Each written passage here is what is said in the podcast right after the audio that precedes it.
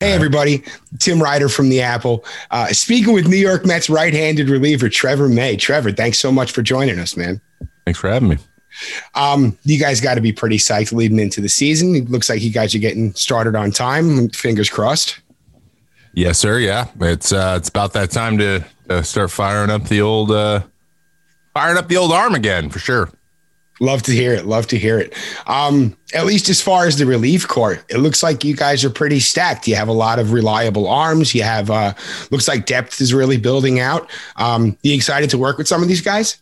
Oh, absolutely. Um, I, I I know that like a f- technically twenty percent of the team's different uh, going into this year, and all welcome additions. But I I'm I'm, I'm just excited to. Uh, to, because a lot of these guys are guys that I've battled against in the AL Central for my whole career and their whole careers. We all line up pretty. We've all been around about the same amount of time too. So uh, it's going to be great to join forces and kind of just uh, take it at the NL, NL East, which is a very competitive uh, division and, and a lot of good teams with with uh, a smattering of really good veterans and a lot of really young, good young talent. Some of the best guys in the game. So, um, but I'm I'm excited to join forces and uh, uh, and fi- finally not have to fight each other. That's gonna be it's gonna be nice. Oh, I could imagine. I mean, between like guys like you and Diaz and and you know uh, the upsides in guys like Familia and Betances. I mean, you you can give opposing hitters so many different looks. Um, you know, no one's really going to have to be leaned upon, at least from a fan perspective. It looks like it's going to be uh, giving Luis Rojas at least uh, a decent amount of options. Yeah, and I, that's something that's a luxury we we've had in the last couple years in, in, Minnesota, and and the and the guys that you know I was out there with, we kind of created that situation through a lot of hard work and a lot of bounce stuff off each other, and a lot of really good development and direction from from the from the from the coaching staff, and from what I've heard and what I've seen with moves made, it's the same that that that same process is happening here. Um, you know, it starts with Hef and and uh, uh, you know and, and goes from there. So you know. I, I know I know him really well. I believe I, a lot of my philosophy of pitching has, has been from having conversations with him. And you know, you got guys like like Betances and some of the best you know raw stuff in the past five years out there with with Brock and and myself, like guys who are all either really close to being all stars at some point or all stars. Um, you know, with Edwin, lots of lots of hard throwers, lots of guys that can go out and strike out the side to get out of a tough situation. So um, that's a good spot to be in, and we've uh, I think that it's just going to all about be about two things: just staying healthy, making sure everyone's you know as, feeling as good as they can on a day to day basis, you know, with rest and everything, and then just um um relishing your opportunity when you get it when you're out there and uh, uh and just executing pitch after pitch. And guys guys kind of feed off each other. Like that's what happens with bullpens. You get three or four five six seven guys that are all expecting to throw in leverage and expect and, and have a pretty good idea when it's going to be their opportunity to go get it out and and they get excited for that when that happens you you you see really really good stuff and you see lots of wins strung together and, and division championships and playoff runs Oh, I think we've seen it so many times. Um, you know, internal competition just kind of breeds excellence. Um, as far as structure, being a relief pitcher, is, is, that, you know, is that a catalyst for getting the most out of a guy? Or is something like a like in a deep in a deep open like you folks are going to have um you know is that does that kind of fall by the wayside? Or, or is structure really that much of a of a helpful um i guess commodity? Uh we we actually spent a lot of time. It was very very fluid last year.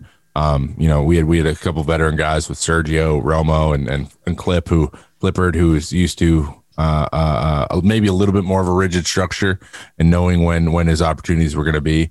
And uh, uh, we it, t- it, takes some adjustment, but I think that fluidity is is important in this day and age for, for a couple of reasons. Uh, you gotta gotta make sure you're ready to go on a day to day basis, and you got to make sure that you're providing as much valuable value for your team. Because if you're a reliever, like if you're a guy who's set on closing, but you're you know for God forbid your team's not as good, you just don't get that many opportunities to pitch. it's not helpful to you or your career or anybody. Uh, you're not you're not providing as much value as you can. So uh, I think opening it up a little bit uh, and having kind of a general idea of you know your starter and what they're expecting from him, and then once you get that kind of down, you can then. Uh, uh, forecast a little bit like where in the where in the the lineup you you facing. So for me last year it was like two three four. It was literally every single game. It was Indians over and over. Lindor, uh, Lindor, uh, Ramirez, uh, Santana over and over and over, right? and so we, and I just knew I'm going, I'm like, all right, I'm facing these three guys, and then with maybe a couple other guys, depending on, you know, who's down and whatever on, on any given night. But, um, and I faced them a ton. And once I, once I got in that rhythm, um, it was easier to stay ready. So I think that there, there's probably going to be a, and I, I can't speak to what happened last year. I know it's the same, the same, but, but I know that, I know that, uh, uh, Hef is a proponent of that that strategy and just making sure guys are, are throwing in their best, being put being put in the best situation to be successful, so that therefore the team is successful. So, um, yeah, I, I think that it's it's more it's better to keep an open mind and just kind of have a general idea of a couple of a window as opposed to a specific inning. I think that's just the the way the the way it's changing. I, I've gotten a handful of saves every year because there was like a couple times I got compl- caught completely off guard. Thought I was done and they're like, May, you're closing. And I thought Sergio was up and he was down or something like that happened. I didn't know. And he laughed at me when I was getting more.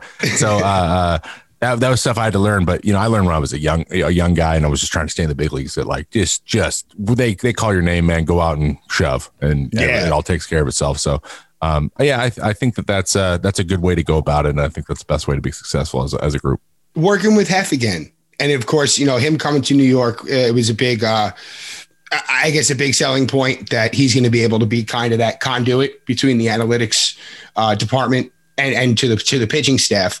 Um, I, I, guess could you speak to that kind of open flow of information of data going back and forth? Like, uh, does Hef's uh, how can I put it? Does his uh, it, you know does his um, I have a term. It's right at the tip of my tongue. I swear to God. you know, is he all that's advertised as yeah. far as getting that information to the players?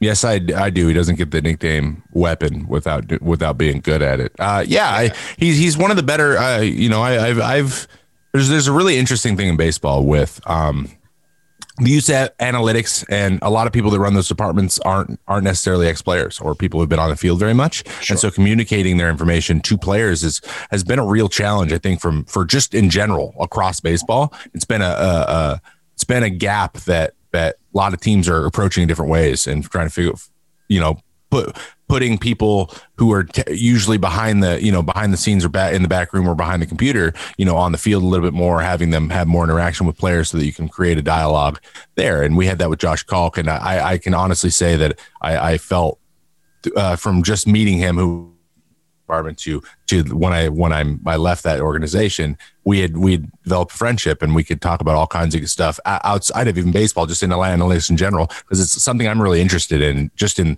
I'm interested in data just in general, like in yeah. the world and how the world works. So we had a lot of those conversations, and and I think the Hef is equipped really well to disseminate a lot of that information well to players, um, having it played and, and also having worked on the other side. So he's done both, and that's a great that's a great thing to have. It's extremely valuable for a team.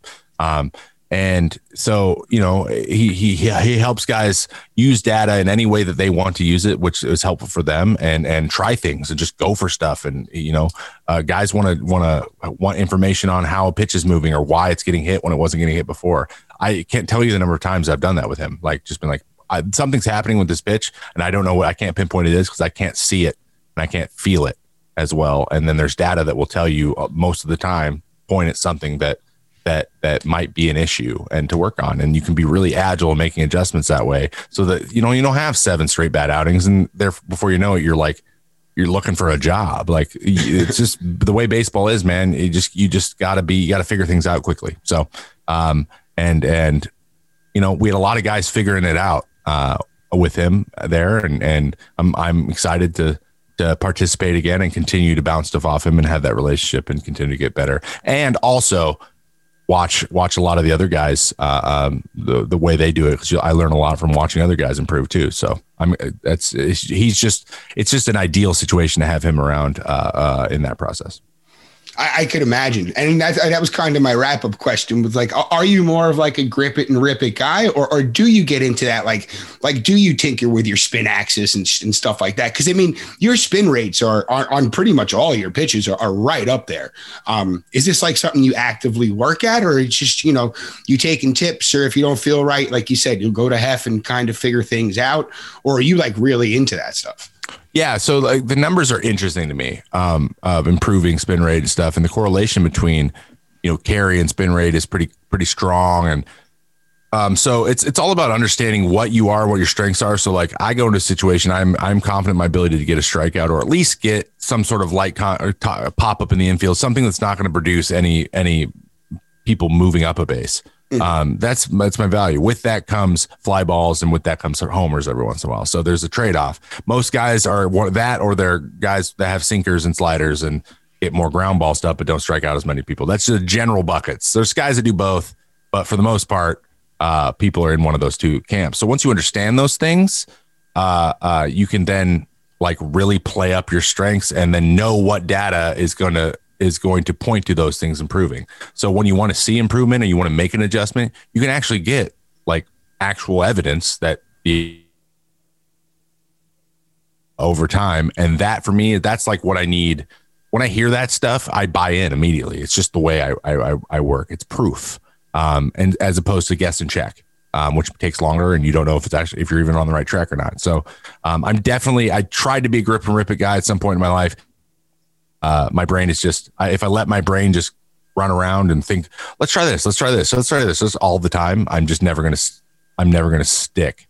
and so uh, uh, yeah, I've really bought uh, bought into it since my Tommy John, even because I had a lot of time to think then and make adjustments. And so it, it's just it's and once you get to a certain level, you get to the major leagues. Um, you know, it's not about like I need to really work on on my focus. I need to establish myself. Once you establish yourself, it's all about honing and making major adjustments, changing pitches and things. That's like the fun. That's a that's one of the most fun parts about the game is making those adjustments for me. I, I really enjoy it. What's that cat and mouse game with major league hitters like, where there's the constant adjustments back and forth?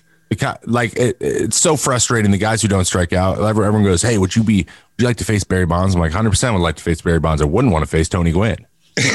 Those that that that's a cat and mouse. That's a you're out there and you're you're a reliever and you get three outs and you just had to throw 28 pitches to get three outs because Tony Gwynn put you know made you throw 15 to him.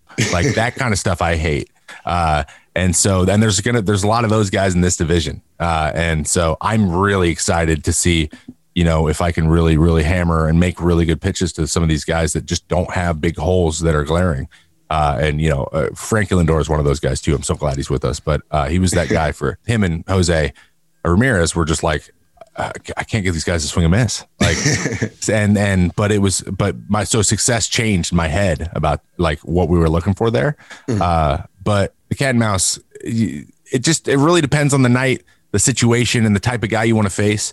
Uh, but but that guy who hits hits seven foot seven hundred foot homers, but maybe strikes out a little bit more. Give me that guy. I I, I, I I'll go right after him. Um, I get asked the question all the time because I live stream and, and talking to fans a lot. They're just like, who's the who? What what hitter are you most scared of, or what hitter is the scariest, or what's what hitter are you most worried about coming into this year? And I I just don't. I refuse to answer that question with any specifics. I just say there's no one. I do not. I'm not spending this offseason worried about facing someone on the Braves or worried about facing someone on the Phillies. Uh, that is not the way that success in Major League Baseball works. It's just about having complete confidence that you can have confidence that they can hit your best stuff and and you it's just a movable object versus a you know unstoppable force at that point. Oh the mental aspect of this sport just will never stop blowing me away. It's so yeah. cool. Trevor thank you so much for taking the time to chat man. I hope we can get back up with you during the season and um, good luck man. Absolutely man. Thanks for uh, thanks for having me awesome. We'll talk to you soon